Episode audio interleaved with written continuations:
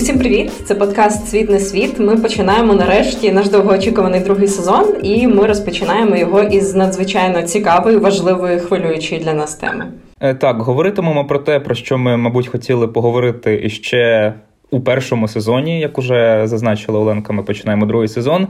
Та тема, яка нависала, мабуть, від самого початку повномасштабного вторгнення Росії в Україну, і яка актуалізувалася от буквально нещодавно, коли президент Росії Владимир Путін заявив, що не буде блефувати і говорить відверто про загрозу застосування ядерної зброї. Невідомо тільки чи проти України безпосередньо, чи йдеться про якийсь можливо демонстраційний удар. Сподіваємося, що ми сьогодні зможемо розібратися у цьому доволі складному процесі. І в студії для вас, як завжди, працюють Олена Куренкова і Олег Павлюк. І до нас сьогодні приєднується експертка із питань ядерної безпеки, політологиня і дослідниця центру Белфора Гарвардської школи Кеннеді Мар'яна Буджерин. Пані Мар'яно, дякуємо вам, що приєдналися. Добрий день. Е, доброго дня.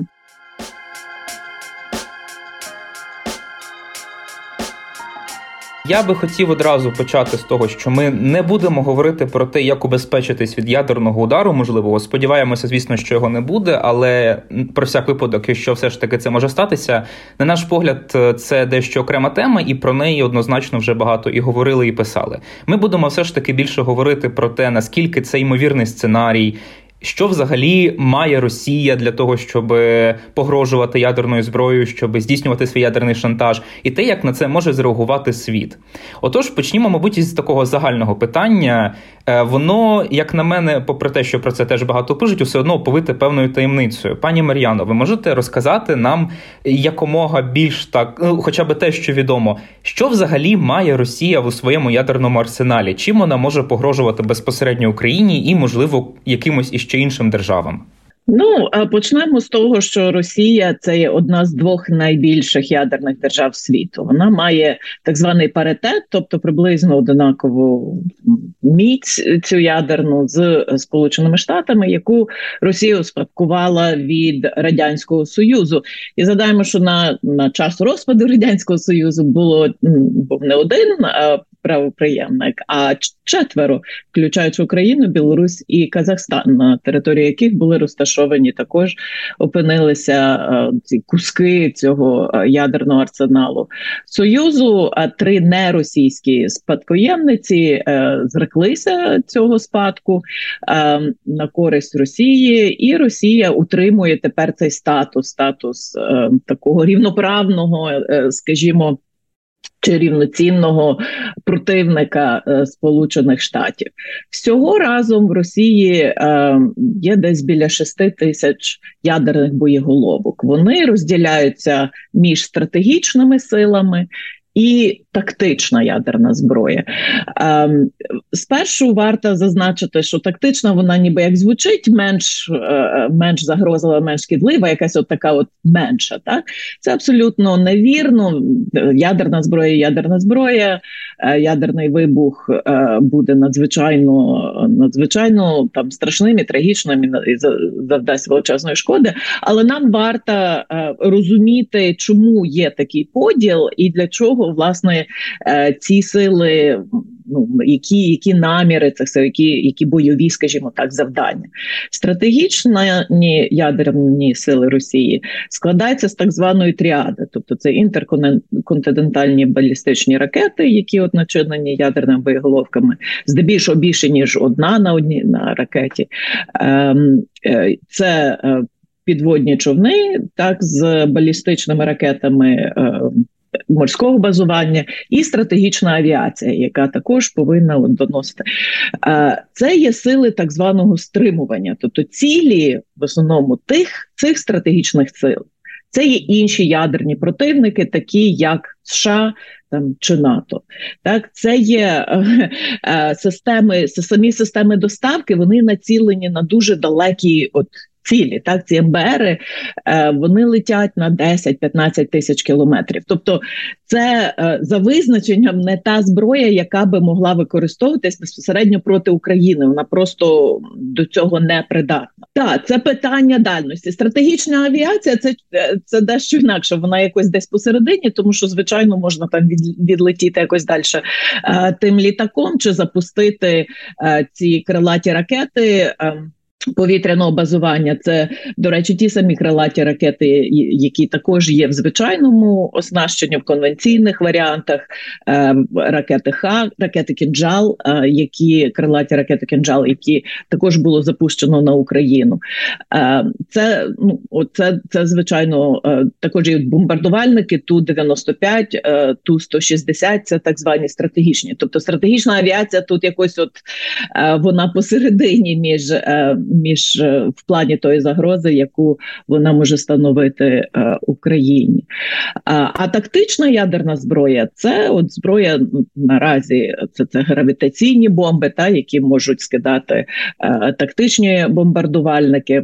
На територію противника поруч, а також боєзаряди для тих самих іскандерів. Це є е, балістичні ракети, але от коротко, короткого короткої дальності.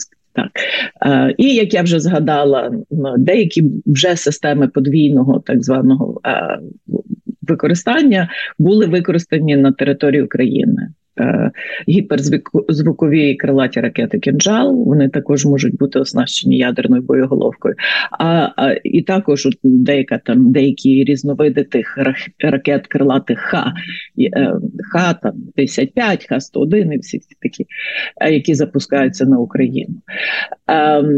І ось е, ця тактична ядерна зброя, вона є власне та, яка би могла використовуватись проти України, якою Путін може погрожувати Україні. Наразі, згідно з російськими даними офіційними, Ця ядерна зброя тактична вона не є розгорнута, тобто вона ці боєзаряди не перебувають власне в військових частинах, які мають ці системи доставки, ці самі ескандери, там чи ті самі бомбардувальники. Вони перебувають на так званих центральних складах, склад, тобто центральних не в плані географічному, а в плані підпорядкування. Вони підпорядковуються так званому 12-му ГУМО, главне управління 12-те головне управління Міністерства оборони, яке е, займається, от воно безпосередньо займається тими складами і транспортуванням е, ядерних ядерного боєзаряду до е, до власне частин. Ну таких складів є 12, е, так звані об'єкти є С колись в Україні було принаймні три, тобто три таких склади були в Україні, також начинені боєголовками, і один е, в Криму власне безпосередньо обслуговував е, Чорноморський флот. Ем, ясно, що в Україні вони вже давно закриті, вся зброя переведена до Росії, а в Росії залишилось 12. Ну і ось розвідка, я так думаю, західна і всіляка дуже дуже пильно пильнує. Е, ці склади, е, щоб там якийсь там помітити рух, е, не дай Боже, який можливо можливо створюється, щось буде. Завантажуватись, кудись доставлятися. Але ось така в нас зараз ситуація, власне, з з тим, що є в Росії. І е, до речі, я ще додам, що цих е, Росія має найбільше цієї тактичної ядерної зброї, фактично зі всіх ядерних держав, значно більше ніж Сполучені Штати. Там є десь близько е, двох тисяч одиниць. Тобто там величезний величезний склад цієї тактичної ядерної зброї. А це дані там розвідки, чи це офіційно оголошені Росією? Мені здається, вони ж не називають точних даних.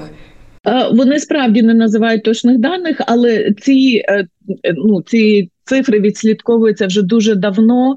Е, щодо стратегічної зброї, то вона де задекларовується, скажімо, в договорах про контроль за озброєнням, таких як СНО, договір про стратегічні наступальні озброєння, який ще був там вкладений між Союзом і ем, і США Україна, до речі, була правонаступницею по першому з тих договорів, виконувала зобов'язання по скороченню озброєнь, і потім були ще от там продовжені там СНО, СНО 2 і тепер є СНО 3 е, англійською він називається New Start. І за цим договором задекларовується там кількість боєголовок, або принаймні ми знаємо, що з таким з такою системою запуску за неї числиться там така то кількість боєголовок.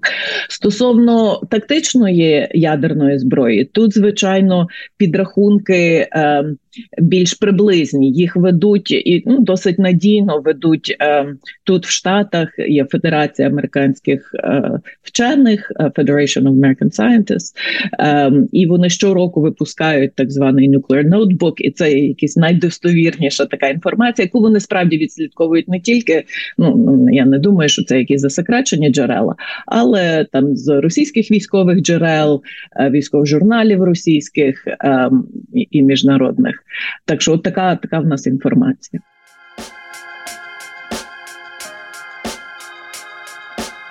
Я лише хотів уточнити, що стосується тактичної ядерної зброї. З вашої відповіді випливає, що загалом, якщо йдеться про її застосування, то в більшості випадків е, ядерні боєголовки потрібно доставляти зі складів, і на це може піти деякий час. Тобто світ знатиме, якщо матиме надійні розвіддані про те, що Росія готується до ядерного удару. Але я зустрічав думки, що, приміром, якщо йдеться про ті ж самі підводні човни, то там ці ядерні боєголовки можуть уже бути встановлені на носіях, і теоретично ядерний удар може бути здійснений там, не знаю, за лічені хвилини, коли буде віддано наказ. Принаймні, така інформація, таку інформацію я бачив. Ну і зрештою був е, злив, можна так сказати, в італійській кому виданні Републіка буквально там поза минулого тижня, чи що про те, що НАТО занепокоєне е, пересуваннями російського підводного човна Посейдон, якщо не помиляюся, який теж теоретично може здійснити ядерний удар. Ви могли би, будь ласка, уточнити, чи є ось такий сценарій в цьому контексті можливим, тобто що ядерний удар може бути завданий без якоїсь такої попередньої підготовки Росією?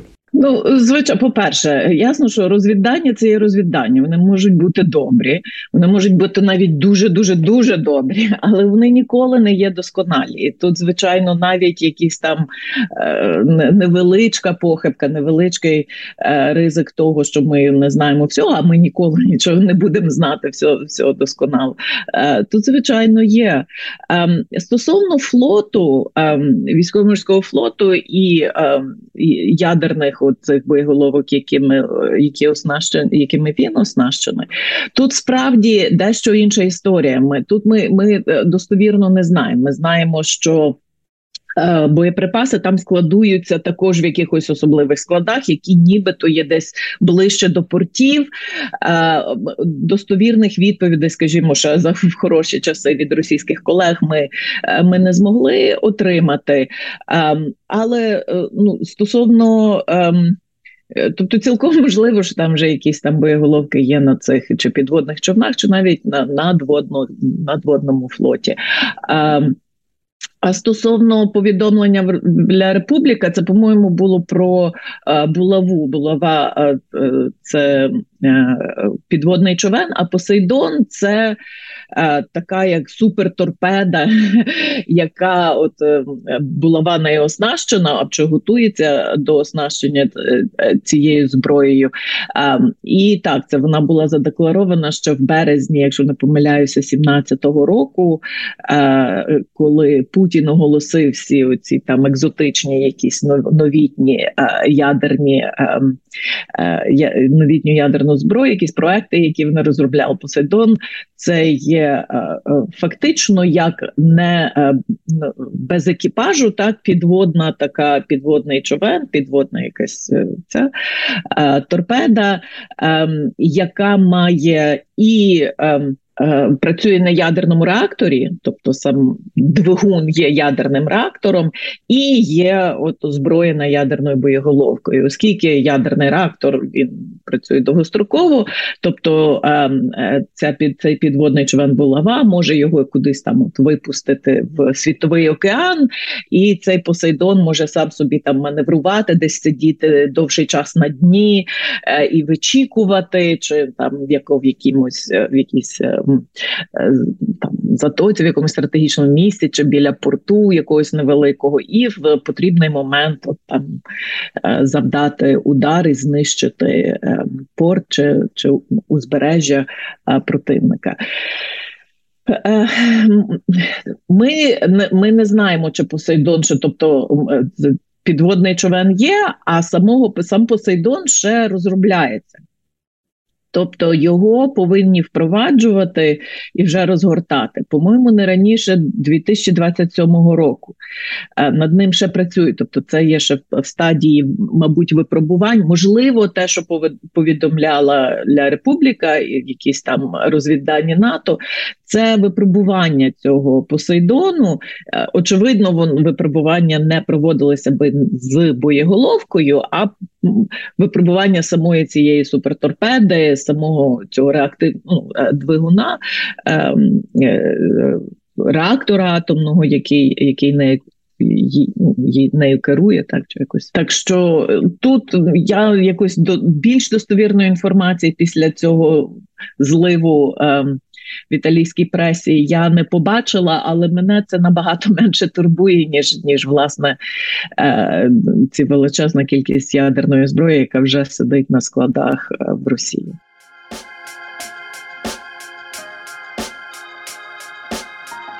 Давайте зараз поговоримо е, про те, взагалі в якій точці, наскільки ми зараз близькі до цієї ймовірності, взагалі ядерної війни, ядерного удару в різному форматі. Ми кажемо так зараз про застосування ядерної зброї.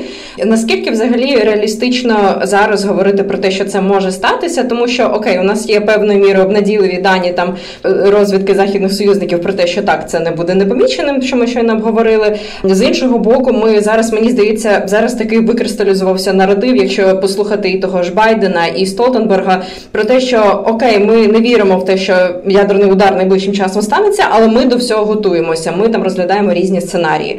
Наскільки взагалі ця риторика свідчить про те, що справді союзники до чогось готуються до найгіршого?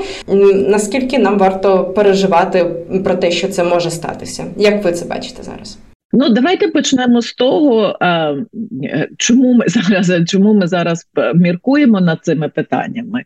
Звичайно ж, там це нікому не новини, що Росія це ядерна держава, що вона має величезний цей арсенал ядерної зброї. Але тут питання стоїть власне в погрозах і в формі тих погроз, які озвучив Путін, які озвучують там якісь високопоставлені офіційні е, особи в Росії. Є е, російська військова ядерна доктрина. Вона передбачає певні випадки, за яких Росія залишає за собою право використовувати ядерну зброю. Таких випадків є три. Перше, це в разі нападу на Росію ядерною зброєю. Другий, е, тобто проти Росії, проти території Росії, е, є відповідь на такий ядерний удар противника. Другий випадок це у відповідь на ядерний удар противника проти ядерних сил Росії. Тобто, це той самий, скажімо, підводний човен, якого десь там в світових океанах е, атакують ядерним е, ядерною зброєю. Тоді у відповідь Росія залишає за собою право е, нанести відповідний. Е, Ядерний удар. І третій випадок, такий найбільш контроверсійний, ну принаймні до цього часу, який який ми якось намагались зрозуміти, що що це насправді означає, це під час широкомасштабної звичайної війни, конвенційної війни, коли у випадку, коли саме існування держави знаходиться під загрозою. Тобто, коли ми е, там в якихось консультаціях, як там, люди, які займаються цим, ем, спілкувалися з російськими колегами, сказали: ну от як ви це собі уявляєте? Like, що це є? Оця ескалація заради деескалації, так звана, чи це чи, де є той поріг, ем, який ви готовий пере, перетнути? То нам вимальовували ем, такі от картини, скажімо, там я не знаю, Бородіно, так, е, Друга світова війна, Москва оточена, от буквально там вже все, вже вже мусить, вже падає Москва. так. От якісь такі там, е, починаючи від Карла XII до до Наполеона, до якихось таких, от от просто от Росія вже там оця навала з заходу, і і Москва оточена, і вже вона падає. І в цьому випадку е, можливо Росія там застосує цю тактичну власне ядерну зброю для того, щоб показати, що ми таки не здамося. Ми готові до ескалації, ми готові е, переступити цей поріг всіх, щоб вижити як держава. Ну окей, так. Слухайте, ми зараз сміємося, але я просто думаю про те, наскільки ну неадекватно ми бачимо за останні місяці, особливо Росія взагалі трактує в принципі міжнародне право та й власне національне якесь законодавство. Що е, тут мені здається, от якраз в цьому третьому пункті дуже багато для маневру у них є шляхів, і це трохи лякає якраз. Ну так ось тобто, хто визначає, що що собою становить загроза для самого існування держави? Так хто хто це визначає? Чи скажімо, існування режиму політичного, тотож, тотожно існування держави. Так тут тут, тут маневр, звичайно, маневр для інтерпретації багато, але от нас до цього до запевняли, що от ні, це справді от таке ну, така от кра, крайній крайній випадок. А, І тут виходить на сцену Путін 24 лютого з, з оголошенням ем, війни так Україні цієї спеціальної військової операції, і заявляє, що там ми от е, Україна становить величезну загрозу, там вона роз ну, всі всі гріхи. Ми йдемо, значить, себе захищати наступом на Україну. Тобто це не смішно, але звичайно це це абсурдно. А, І а, стан, висловлює таку погрозу, що ті, хто подумають навіть втручатися, майте собі на увазі, ми велика ядерна держава, і от ми, а, а, значить, якісь там наслідки, які які от ви не бачили в історії. Це це, це очевидно тотожно ядерні, ну, тобто в ядерній, е, скажімо, в ядерному лексиконі, в лексиконі оцих сигналів ядерних, це абсолютно ясно трактується як от погроза ядерної зброї. Окей це вже виходить за рамки оцієї доктрини, так тобто погрожувати е, ядерною зброєю для того, щоб от досягнути певних своїх військових цілей, і от е, якби е, ну переконати захід не втручатися безпосередньо в конфлікт у війну на боці України. Так, це є ані напад на Росію ядерної зброї, ані напад проти ядерних сил Росії, ані от прямо там Росія вже загроза існування Росії. Але оце такий е, добре. Це ця серія загроз була справді в основному спрямована принаймні на ядерного противника на противника, який озброєний ядерною зброєю, це є е, Альянс, НАТО і, зокрема, Сполучені Штати Америки. Тобто, ще в цьому сенсі можна зрозуміти, що вони там кажуть, мовляв, не втручайтесь, тому що коли буде оця безпосередня сутичка, навіть звичайної звичайним озброєнням, е, є великий ризик ескалації. Так, тобто, згадаємо, що за навіть за часів холодної війни, за всі ці от 40 років холодної війни. Так, е, е, Два альянси, два два протистоящих там альянси ядерно озброєних і дві супердержави. Вони ніколи не ввійшли в безпосередню сутичку. Вони ну це справді спрацьовувало якось оцей фактор стримування. Навіть от ми зараз е, відзначаємо 60-ту річницю карибської кризи. Та це було величезне усвідомлення того, що коли і тільки як почнеться оця звичайна війна, звичайна навіть якась невелика сутичка, ризик ескалації. До е, до ядерного цього рівня, до ядерного порогу існує, і його неможливо ем, контролювати дуже от, надійно. Так, ми ми не можемо тоді, коли починається це. В нас немає впевненості, що ми можемо ці ризики контролювати. Ну, от такі загрози. І тут е, події розвиваються далі. Е, наступ настає вересень місяць. Україна на е, пішла в наступ, е, відвоює успішно території. Це соромно, так це принизливо тому самому Путіну. І так ця війна не йде за його планом. І він, значить, у відповідь висловлює нову серію погроз. І тепер, як на мене, до речі, зараз точаться над цим е, дебати. Е, дехто трактує це як продовження тих самих е, погроз. Як на мою думку, зважаючи на контекст, в якому вони були висловлені, і і справді, якщо якщо пильно це все прочитати уважно, то тепер, е, як на мене, ці погрози вони і захоплюють Україну в тому числі. Тобто, так вони далі кажуть, там не втручайтеся, ми тут будемо безпосередньо з Україною розбиратися, але але оце значить, ми використаємо всі можливі там всі е, всі засоби в нашому е, ті, що ми маємо, так щось таке він сказав е, Путін. Для захисту територіальної цілісності. Тобто, це вже ну нібито і включає нелегально анексовані території України. І там свободи якоїсь там незалежності російського нашого народу, щось таке.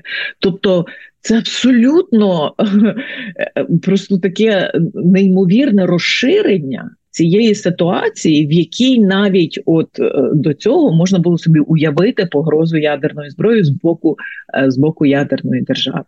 Ем, і тому ем, і оце от я не блейфую. Ем, прецедента Хіросіми і Нагасакі, які власне це що таке Хіросіма і Нагасакі? Це ядерна держава здійснює ядерний удар проти неядерної держави яка не захищена ані ядерним стримуванням своїм та своєю ядерною зброєю, ані якимось стримуванням. Е, е, Ядерним стримуванням союзника, тобто тут дуже такий, як на мене, е, серйозний натяк.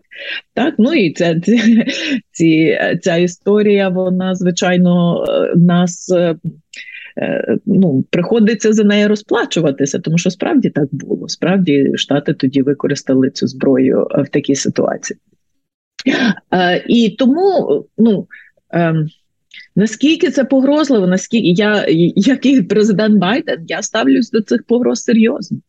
Тому що ми от не знаємо, що відбувається в голові Путіна. Ми бачимо, що він готовий на такі кроки, які які от справді шкодять самій Росії. Так, тобто та та раціональність, ті якісь е, якісь міркування, ті там е, вигоди, які би ми думали, що можна з чогось е, е, з якихось кроків політичних собі вилучити. Е, е, ну, Ми їх проєктуємо на Путіна, і він нас постійно дивує різними такими своїми рішеннями, які от просто не роблять жодного сенсу. Так, от от, от вдарити тими е, масовим цим ударом по Україні е, два дні тому, чи коли це був понеділок. Тобто, ну що він цим досяг? Так, тільки от знову е, знову е, е, показав світові, що він от просто злочинець військовий. Так ем, я би, скажімо, якби не нагнітала е, страхи. Є очевидно, є також і, і якісь військові міркування, е, ну спираючись на які, мабуть, використання ядерної зброї ну, просто непрактичним, воно не, не досягне тих цілей, якихось цілей, навіть військових, е, які на які би можливо розраховував він. Будемо сподіватися, що навколо нього є якісь такі. Е, військові люди, які би могли е, це йому якось донести. Хоча з іншого боку, е, ядерний удар, е, ну якщо по Україні, він в першу чергу мав би на меті якісь політичні цілі, психологічні цілі. Так, це не тільки от саме фізичне знищення, тому що ну, в військовому плані ну в Україні нема таких цілей, які би можна було якось вразити ядерним е, ядерною боєголовкою, і таким чином якось е, е, підірвати. Можливість військову можливість військову потугу України чинити спротив. У нас немає якихось величезних таких от баз там чи величезних е, якихось скупчень чогось. Наші сили є дуже мобільні. Ми бачимо, вони дуже е, ну, такі от е, прудкі. Так вони використовують е, це на до на, до, ну, на свою перевагу. А от ну що враз які цілі вразити, крім от як густонаселеного якогось міста великого, ну, повторити знову ж таки ту Хіросіму, е, я собі ну конкретно не, не уявляю. Ну, тобто це виключно там демонстрація якоїсь сили, а не виправдана військова конкретна мета.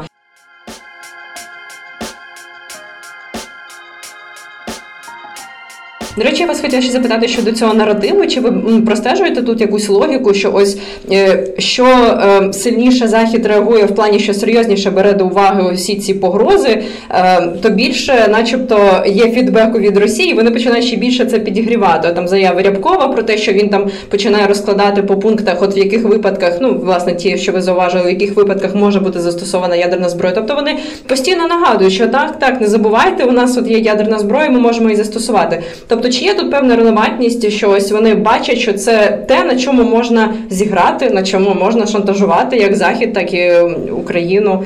Ем, чи є тут очевидно взаємозв'язок такий?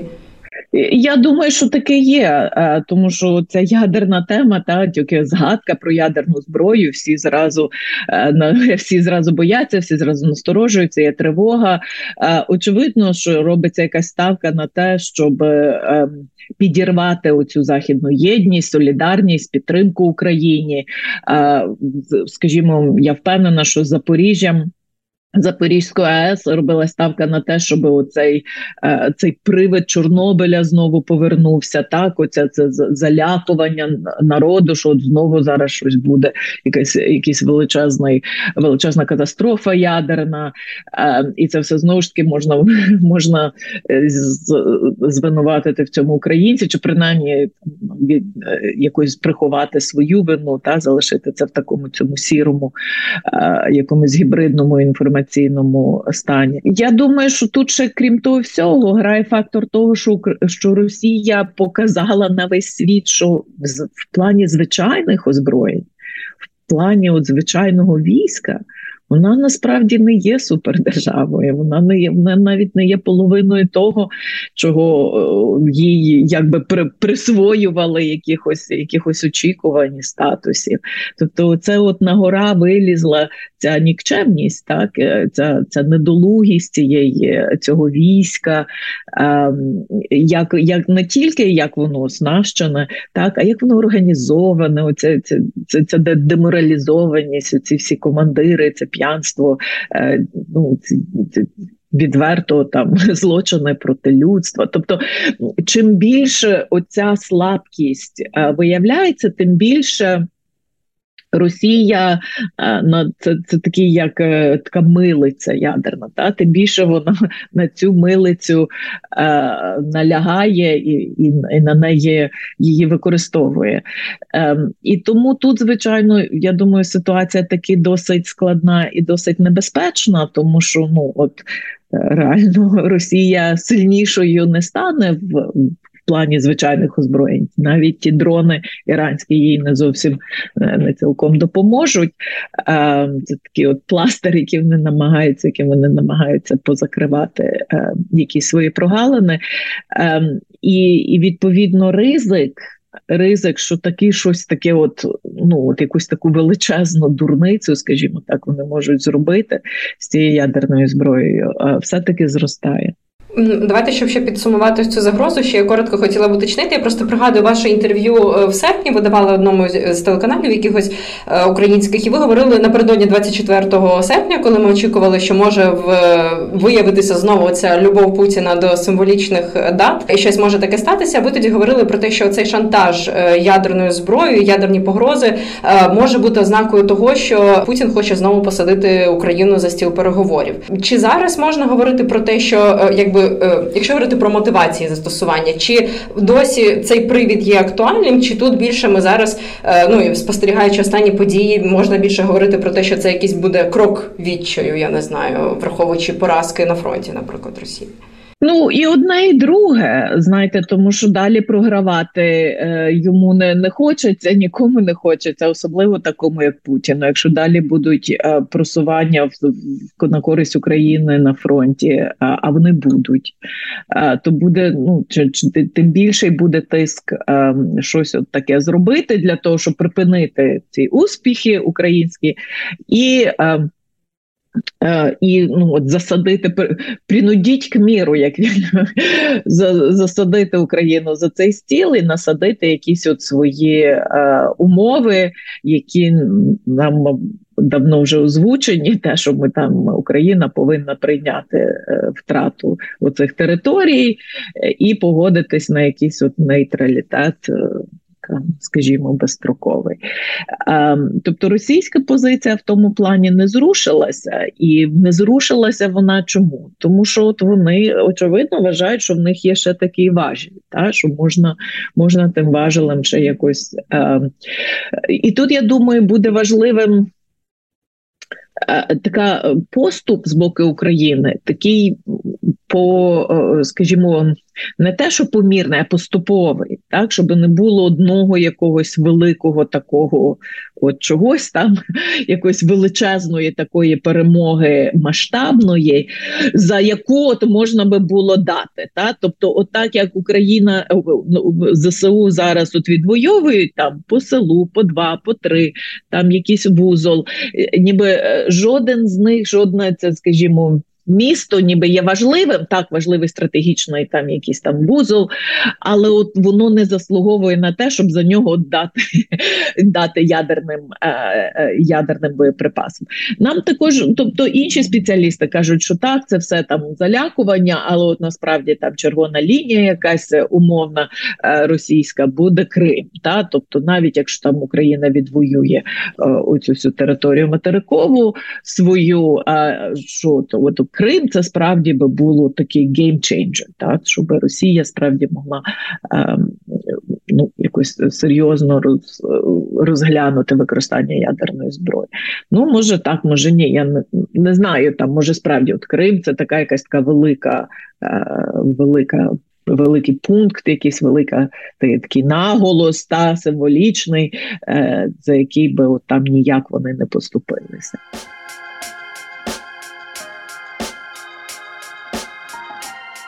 Якщо дозволите, повернувся б десь на два кроки назад, і, можливо, би в дечому забіг наперед.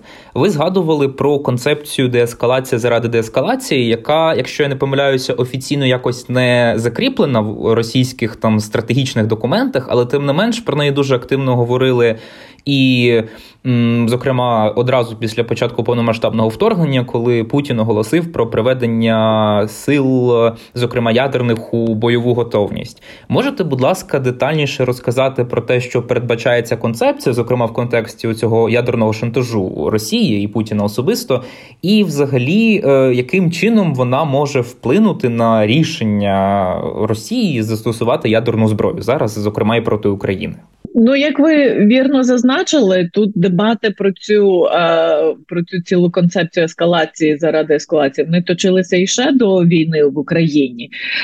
Конкретно е, ніхто нам дуже е, її не зміг пояснити. Існу, існують дві думки. Ну, принаймні такі там два табори. Одні кажуть, одні спеціалісти, там стратеги кажуть, що е, ні, це просто от якби така концепція виходить з того, що Росія відчуває себе менш сильною в плані конвенційних озброєнь, мається на увазі в порівнянні з НАТО. Так, це це, це там України тут і немає близько а, в цій картинці. А, НАТО є більш потужна, е, потужний альянс в плані звичайних сил. Тобто, якщо НАТО йде наступом на Росію, навіть не будемо ну, будемо зараз думати, чому би це раптом НАТО пішло на Росію захоплювати. Що кого, але ну раптом така от е, агресія страшна з боку НАТО і НАТО перемагає звичайними силами, так тому що вони там кращі е, і більші, і більш потужні, то тоді Росія може в крайньому випадку застосувати власне якусь невелик, невеликий заряд, цю тактичну ядерну зброю для того, щоб сказати там не йдіть далі, не завойовуйте нас більше, тому що ми готові до от на такий крок. Ми готові до е, ескалації. Ми не подумаємо навіть там загрожувати, е, скажімо. Піти далі, загрожувати там, скажімо, тому самому Вашингтону і Парижу стратегічною зброєю, тому що ми вже переступили цей поріг тут на полі бою.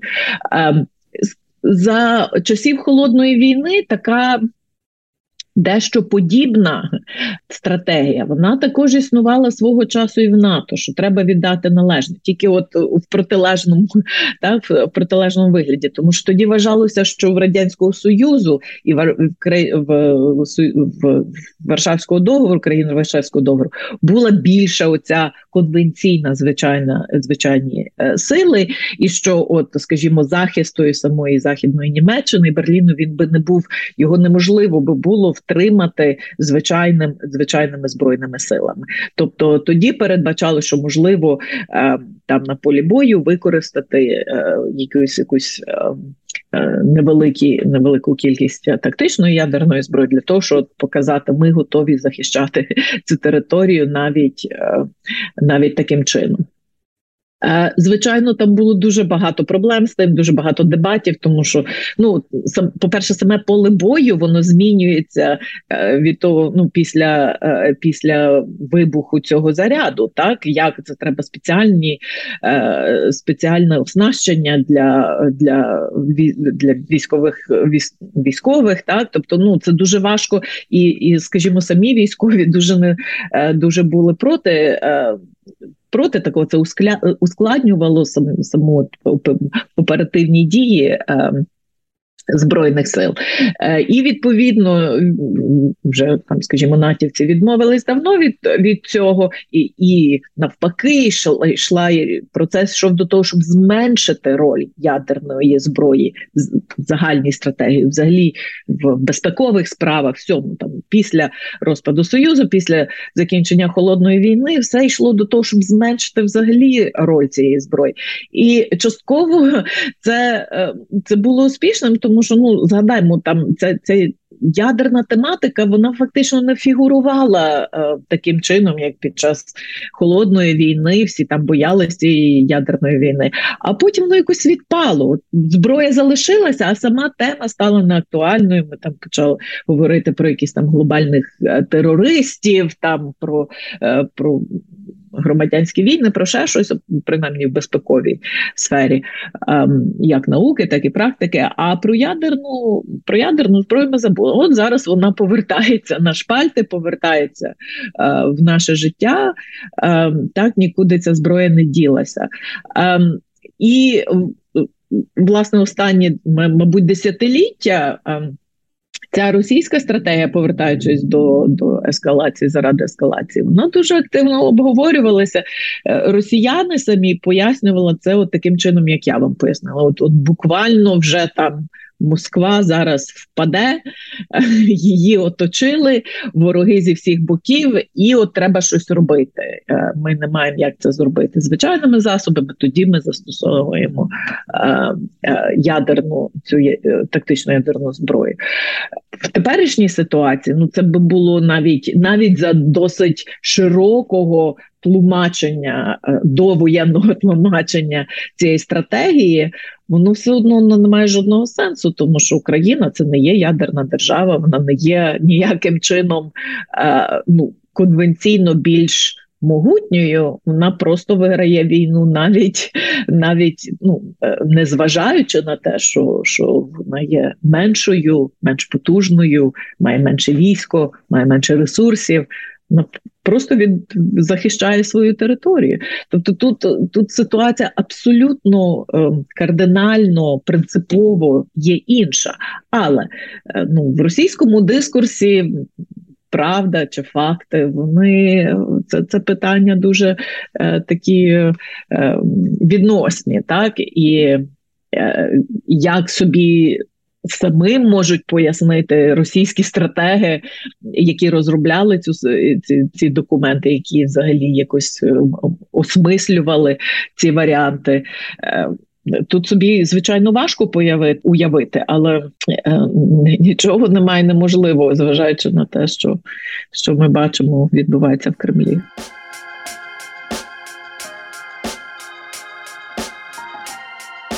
Я би хотів тоді е, поставити, мабуть, наступне логічне запитання. Якщо уявити теоретично, і сподіваємося, що цього не буде, що, скажімо, в Кремлі вирішили піти на такий відчайдушний крок, і ну хай воно вже все горить, застосуємо ядерну зброю. Е, можете приблизно описати, який буде ланцюжок у цього процесу ухвалення рішень, якими можуть бути сигнали, за якими це все можна розпізнати? Тобто, якщо, скажімо, під час напередодні, точніше, повномасштабного вторгнення, можна було зрозуміти, що готується щось е, принаймні за тим, що західні посольства масово евакуйовувалися з Києва, російські дипломати так само поїхали. Е, чи будуть якісь подібні сигнали тут? І, і ще питання тоді одразу ж навздогін. Чи чи може бути такий варіант, що західна розвідка вона може не помітити цієї підготовки? Тут мені згадується буквально нещодавня заява глави британської електронної розвідки Сера Джеремі Флемінга, який сказав, що таких гарантій не існує. І, хоча власне захід сподівається, що все ж таки ці приготування він зможе відстежити так чи інакше. Ну, справді ви вірно зазначили, що ем, е, розвідка може нам давати дуже хороші дані, але вони не є досконалими. Тут немає на 100% впевненості, навіть за найкращих е, за найкращих обставин. Е, ланцюжок прийняття рішень, очевидно, використання ядерної зброї рішення приймається на самому верху, приймається президентом е, Російської Федерації. Це має бути рішення Путіна. Я не знаю. Чи, чи він з кимось радиться в таких ситуаціях, чи ні? Чи мені здається, що багато хто в Росії серед російського політичного бомонду був здивований навіть початком цієї так званої спеціальної військової операції. Тобто ці рішення рішення приймалися в дуже дуже вузькому колі а, в Кремлі. А, коли він е, віддає цей наказ, Е, тут е, мені наскільки я розумію, щодо використання тактичної ядерної зброї, тут не задіюється цей так званий їхній чемоданчик, цей чекет. Так, це є більше для е, для стратегічного для сил стратегічного стримування, коли від ну ця система активізується, коли система попередження тобто радари, супутники, які відслідковують так прихід, приліт, е, скажімо, якогось там удару з, з боку США чи там з боку інших країн, вони там дають якісь повідомлення, що от є е, приліт, якийсь іде, там там щось півгодини є попередження, ця система активізується, і тоді, значить, відкривається цей цей цілий чемоданчик, їхня валіза ядерна, і тоді вносяться коди, щоб розблокувати цю систему, і потім там серія кодів е, чи так далі, якщо справді підтверджується, що що це удар, що це не якась там хибна е, ну, е, хибна інформація, так що якось там спрацювала система хибно, а таке було в історії, так, в 83-му році. Е, там були якісь там помилки, кажуть false alarm. Е, то тоді президент може дати авторизацію на те, щоб і подати по ланках вниз е, команду на використання власне стратегічної ядерної зброї. Але в плані тактичної, тут е, наскільки я розумію, цей цілий чемоданчик не задіюється, тому що тоді йде просто команда по ланках в ці склади, в 12 так зване гумо, щоб видати ці боєголовки в частини. І тоді ми пильнуємо за цими е, складами, за об'єктами С, що від них. Е, е, яка які там активність, яка які дії навколо них, можливо, там е, якісь ешелони погружаються, чи е, чи вантажівки так е, кудись вони їдуть. Це все би було видно з супутників, але знову ж таки е, ця інформація не є не є досконалою. Можливо, крім супутників, я так думаю, є, є звичайно і, е, скажімо, людські ресурси, людські джерела. Так, не тільки не тільки там сигнальна е, ця ця розвідка, але і людська людські джерела, ем, які які можливо би доповнювали це, чи, чи принаймні би дали знати, що що поступила така команда. Так, тобто я думаю, що тут що тут джерел буде декілька. Знову ж таки, е, тут впевненості на 100% нас, на жаль, немає.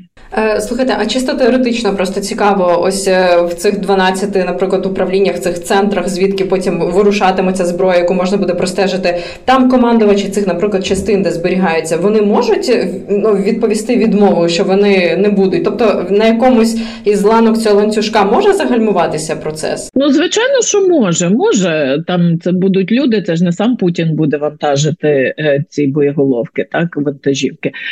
Там це піде по якихось там цих ланцюжках командних. Ем, невідомо наскільки ну от ніхто ж не відмовився бити там по, по дитячому майданчику в Києві. Тобто тут якось на це ем, можливо справді там вже от що, що, а ядерна зброя, це можливо буде якийсь такий от поріг, який е, який якась ланка відмовиться переступити. А, Але от так е, спостерігаючи за за загальним таким моральним упадком е, цієї всієї країни, я я би на це не сподівалася. Я думаю, що тут можливо будуть інші якісь е, прорахунки. Е, ну розрахунки, скажімо так, е, Путін ще має вихід е, Росія наразі ще має вихід, скажімо, на ну, на країни південного глобального півдня, так які зараз посідають досить таку нейтральну позицію, намагаються вичекати цю війну. От там Саудівська Аравія, Об'єднані Арабські Емірати, з ким там він недавно підписував щось там про, про нафту і газ. Індія вичікує, Єгипет вичікує, от там Південна Африка, Південно-Африканська Республіка, Бразилія.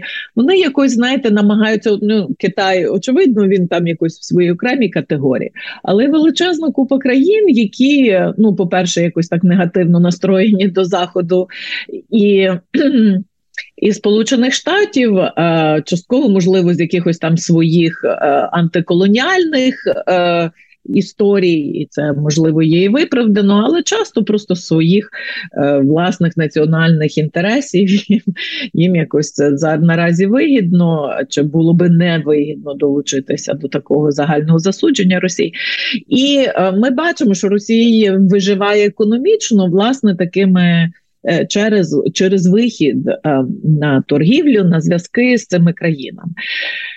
Можливо, я сподіваюся, я сподіваюся, можливо, навіть в приватних розмовах і та сама Індія, керівництво Індії інших якось донесли до Путіна те, що ну ядерний поріг можливо не варто переступати, тому що тоді це буде набагато більше, е, більш складніше, е, більш більш складно їм продовжувати обіймати оцю позицію. Тоді Росія може справді опинитися в такому абсолютному абсолютній ізоляції і справді стати оцією державою ізго, ізгоєм, як то як то кажуть, глобальною.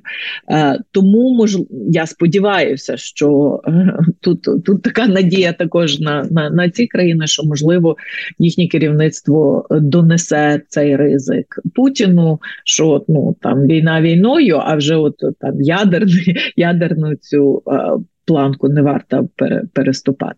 Крім того всього, мені здається, ем, ну я сподіваюся, що він може собі також усвідомити, що знову ж таки використання ядерної зброї в Україні з його точки зору може досягти досягти тільки певних якихось політичних цілей, не військових немає таких військових ціл, ну самих цілей в Україні, які би от були придатні до такого удару, які би могли підірвати здатність військову спроможність України чинити спротив і виборювати ці. Е, Е, ну, виборювати свої території.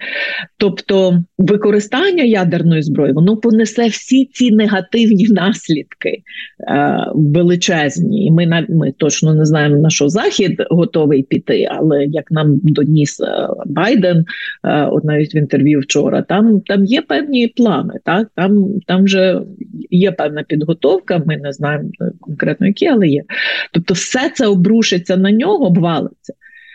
А от якихось, а що, а що з того, от що він з того, ну що з того буде? Україна все одно буде далі, далі чинити спротив, далі боротися. Так, тобто е, всі негативи він він отримує все, все це негативне, всі негативні наслідки. А от позитивних якихось наслідків, можливо, він і не просто вчи... ну, може йому буде достатньо просто таку величезну шкоду комусь вчинити. Так, це також це ж якась от така дуже садистська влада.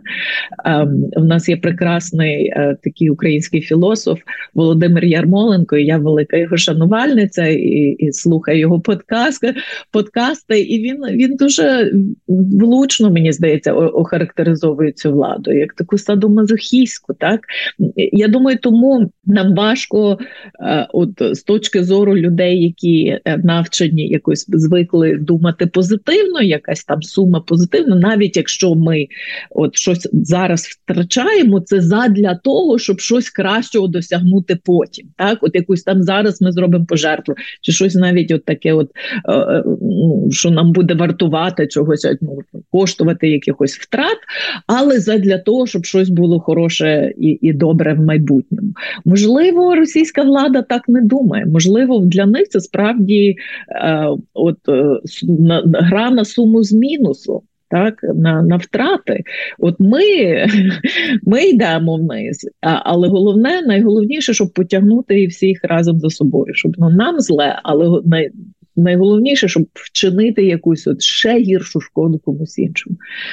Можливо, можливо, це якийсь такий от суїцидальний, просто абсолютно міркування. Будемо сподіватися, що ні. Але ну от сама ця ситуація, вся вона підіймає дуже важливе питання взагалі про про те, от про я про роль ядерної зброї е, в в світі, в міжнародних відносинах, міжнародній безпеці. Тобто ми якось е, себе е, завели в такий дуже наївний, в наївне якесь розуміння того, що там ядерні держави повинні мати якусь особливу відповідальність за міжнародну безпеку. Траліваль. А виявляється, що що ні, що може, що ядерна держава може абсолютно ніякої відповідальності відповідальності не е, не, не, не відчувати і не нести, е, і ну, і використовувати цю зброю в, в таких е, ну, з такими цілями, які ми навіть собі і не думали до цього.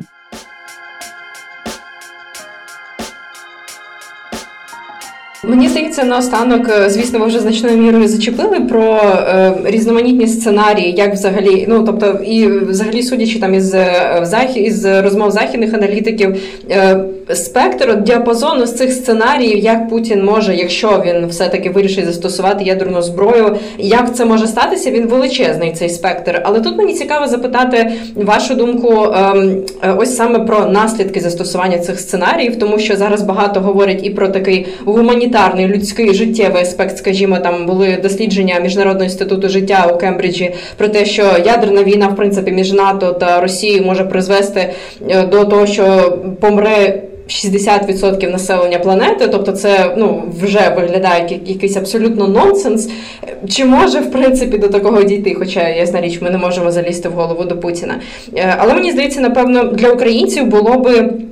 Важливим, цікавим і принциповим зрозуміти, де оця межа негайної реакції е, країн НАТО і в принципі заходу на застосування, наприклад, тактичної ядерної зброї. Як Ми говоримо про одну із найімовірніших скажімо, серед серед сценаріїв е, на полі бою чи скидання якоїсь якихось ядерних боєголовок там на на голови українців на якісь населені пункти, на Київ. Ну різні є там е, варіанти. Е, і коли буде ось ця не знаю точка неповернення для країн НАТО, що вони зрозуміють, що треба або завдати удару відповідь, або або потрібно в принципі втрутитися якимось чином у цю війну. Як ви це бачите? Ем, ну, по-перше, е, я не думаю, що е, відповідь е, НАТО і країн Заходу колективного, яка б вона не була, вона не буде ніколи ядерною. Так, не не від імені України. Україна не є членом альянсу. Ем, навіть зараз ці погрози вони би були не як то сказати, не кредибільними. Вони би були не ну, ні, ні, ніхто би в них аби ні ані ніхто би їх там не не озвучував, аби ні а, і ніхто би толком в них і не повірив, тому що ну от справді це е, навпаки е, захід від початку війни намагався якось е, зменшити роль, так якось деескалацію та дистанціювати, зменшити. Е, якусь ртов вибрати ці ядерні карти з гри якомога більше. Вони відповідмінювали е, випробування, тести там ракети балістичної, так тобто вони якось намагалися е, сказати: ну ми ми будемо всіляким способом допомагати Україні, але давайте не будемо говорити ні про які ядерні питання, ні про ні про яку ядерну зброю. Очевидно, ну Путін на це не повівся. Він далі веде цю ескалаційну риторику, принаймні. Тому е, очевидно, що навіть з перших днів війни, наскільки ми знаємо, була зібрана команда в Білому домі, яка розглядала оці всі різні варіанти. Наскільки нам докладає президент Байден, є є якісь плани. Так готуються якісь плани, якась відповідь. Е, Очевидно, вона буде звичайною, очевидно, вона буде конвенційною, тобто не не ядерною. А що власне ми не знаємо? То генерал Патреюс щось озвучив. Він звичайно не є посадовець, який зараз при владі. Е, Він колишній. Е, колишній посадовець, ну він щось таке зазначив, що типу е, тоді цілі військові цілі Росії на території України е, можуть бути вражені силами НАТО чи там, скажімо, Чорноморський флот. Я не знаю наскільки це відповідає.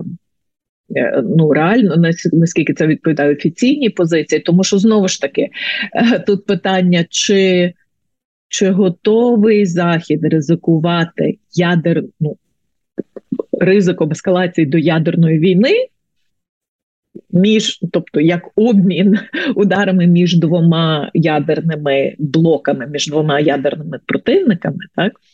Е, ризик ескалації, який, який, який тоді може статися від того, що е, звичайні сили зіткнуться, так? Тобто, якщо НАТО входить в конфлікт як сторона. І починає починає знищувати російські військові цілі. Це вже розширення конфлікту в плані того, що з'явилась нова сторона конфлікту. Це є НАТО, так і тут знову ж таки від від моменту, коли починається безпосередня сутичка звичайних сил, ризик ескалації до е, до ядерного рівня стає набагато більше. Так, тобто, чи ризикувати це щоб попередити використання не війну між як обмін, а використання ядерної зброї ядерної держави проти неядерної України. І це є дуже дуже складне питання. Ми ми знаємо, що там якісь йдуть е, розмови чи комунікації е, по приватних якихось каналах. Вашингтон Пост про це повідомляв. Я думаю, що можливо якісь е, більш конкретні погрози там чи дії, чи окреслення наслідків можливо були донесені безпосередньо до Кремля. Якщо говорити про варіанти, взагалі, не дай Боже, знову ж таки використання якоїсь тактичної ядерної зброї а, проти України, то ну може можливо декілька. Так на полі бою, я думаю, ну це абсурдно. Це за за. Ускладнить роботу і завдання самих росіян та досягання цілей. Вони вони не є до цього готові. І так як ми бачимо, що вони оснащені взагалі і для для звичайних е, військових дій, там не всі мають бронежилети і так далі. Це ж треба спеціальна екіпіровку, обмундирування, е, ці ці захисні, е, ну принаймні якісь проти протигази. Ну елементарно цього нічого немає. Тобто на, на полі бою це використовувати е, ну, зараз абсурдно. Які є інші варіанти? Ну, демонстраційний е, вибух, можливо, десь над Чорним морем, щоб не було е, жертв. А от був цей грибок, ядерний грибок, який всіх вразив. Там всі сказали: Вау, у вас є ядерна зброя, ви її можете там е, ну, е, показати всьому світові. Тут з демонстраційним цим е, вибухом, якимось використанням, є свої проблеми, тому що з одного боку ви хочете показати, що от ви такий там крутий, можете використовувати ядерну зброю. А питання тоді стає: ну раз ви такі круті, хочете використовувати, що ж ви її не використовуєте з якоюсь ну з якоюсь конкретною ціллю, а оце її там безцільна, та і знову ж таки ви переступили цей дуже важливий поріг ядерна зброя не була вже не використовується більше 70 років, майже майже 80, 77, Так це цього не було, і тут задля чого? Задля чого от ви детонація цього ядерного боєприпасу, скажімо, над тим самим е, Чорним морем? Тобто, знову ж таки, всі негативні наслідки позитивних ноль. Е, найбільш можливо, ну такий скажімо, в лапках ефективний е, спосіб використання, це е, так званий е, електромагнітний пульс, тобто це е, вибух пристрою, ну боєголовки ядерної, якоїсь не, не дуже великого, великого е, великої потужності в атмосфері високо над містом, над густо заселеним.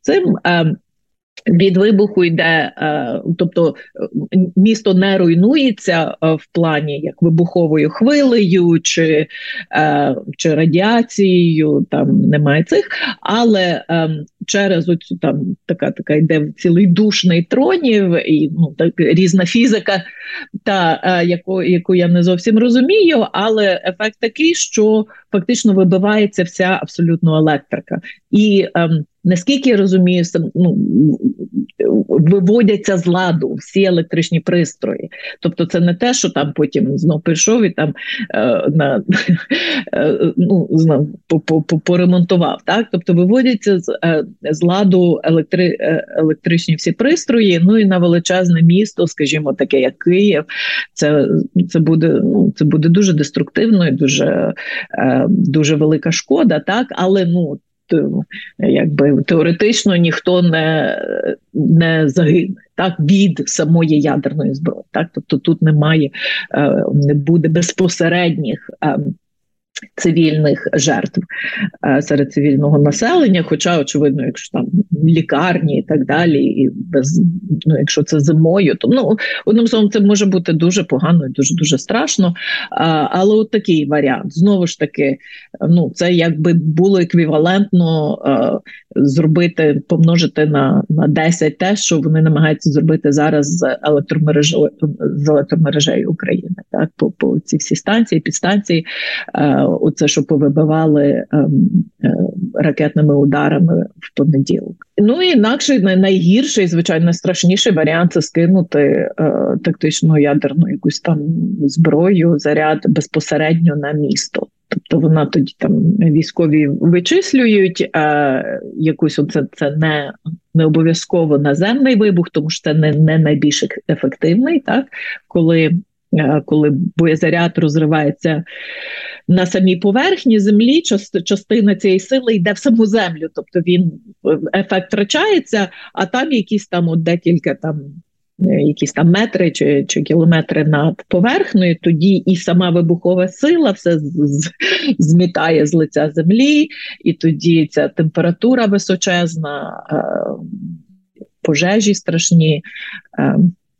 Багато людей в Хіросімі, оскільки там були дерев'яні структури, і, і це така страшна страшна пожежа сталася. Багато величезні е, жертви були власне від від опіків, е, не стільки від самої радіації чи від від самої вибухової сили. Е, і, І тоді також, е, оскільки Ця радіація йде, піднімається вверх е, ну, ці всі частинки, так воно піднімається в атмосферу з цим грибом, і тоді е, з випадами падає ці, ці, ці радіаційний дощ, і оці, ці всі випади радіаційні, які потім забруднюють. Ну, одним словом, це це, це, це дуже жахливі е, і дуже ну просто дуже радикальні і жахливі наслідки. Але ж теоретично, до речі, якщо це буде застосовано, наприклад, е, якісь ракети, які вже є в Україні досвід їх збивання успішно, там вже є перелік цих е, саме ну, тобто теоретично збити можна, але все одно що тоді відбувається з цим? Це той самий носій, так це ті самі ескандери.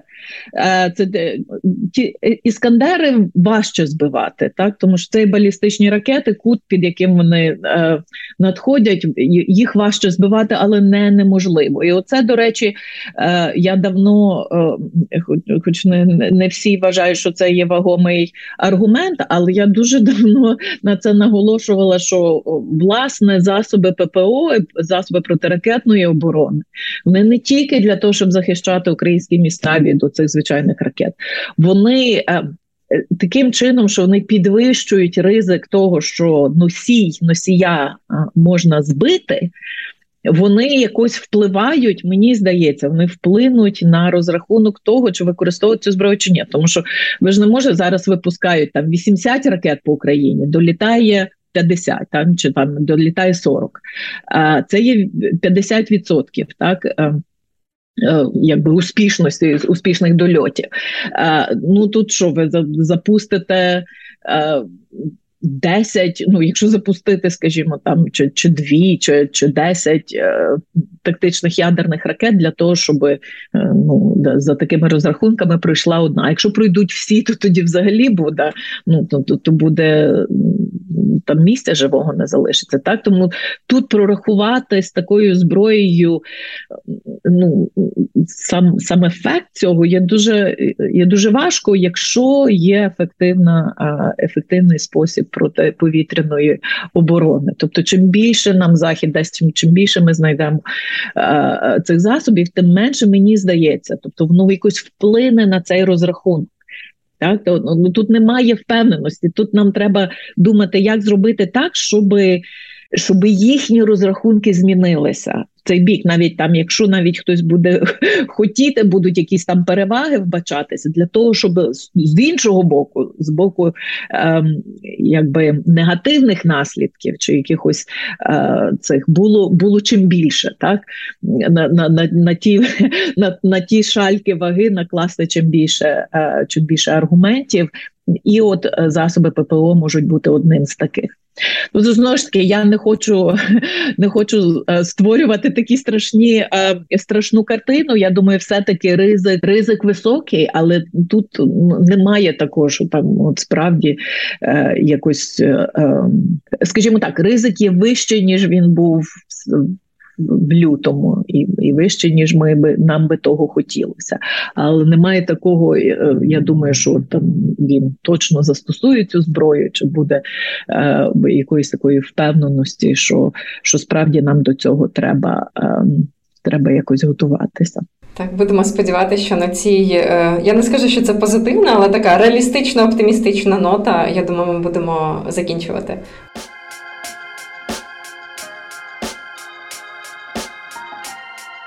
Це тема, на яку можна говорити годинами, бо можна згадати навіть ті ж самі сценарії, як Штати розраховували, що відповіддю на ядерний удар Росії може бути ядерний удар по Білорусі, теж як може Китай вплинути на стримування ядерного шантажу Росії. Тут е, дуже багато можна говорити, та сподіваємося, що і ті інформації, яку ми вже обговорили, буде достатньо. Принаймні, ми, якщо не сподіваємося, що все буде аж надто добре, розуміємо, що може статися, і розуміємо, до чого готуватися. Тож дуже дякуємо за цю розмову. Сподіваємося, нашим слухачам також було це цікаво, попри те, що вийшло доволі довго, як на наш формат, але це для мене ця розмова минула просто на одному подиху. А я нагадаю нашим слухачам, щоб вони не забували підписуватися на всі наші платформи і стежити за новими випусками подкасту Світ не світ, де ми намагаємося цікаво, не банально і сподіваємось корисно розповісти про міжнародні е, події, е, те, що турбує і Україну, і весь світ. Так, і обов'язково пишіть нам у коментарях, як вам враження від е, старту нашого нового сезону, і які ще теми ви би хотіли тут чути.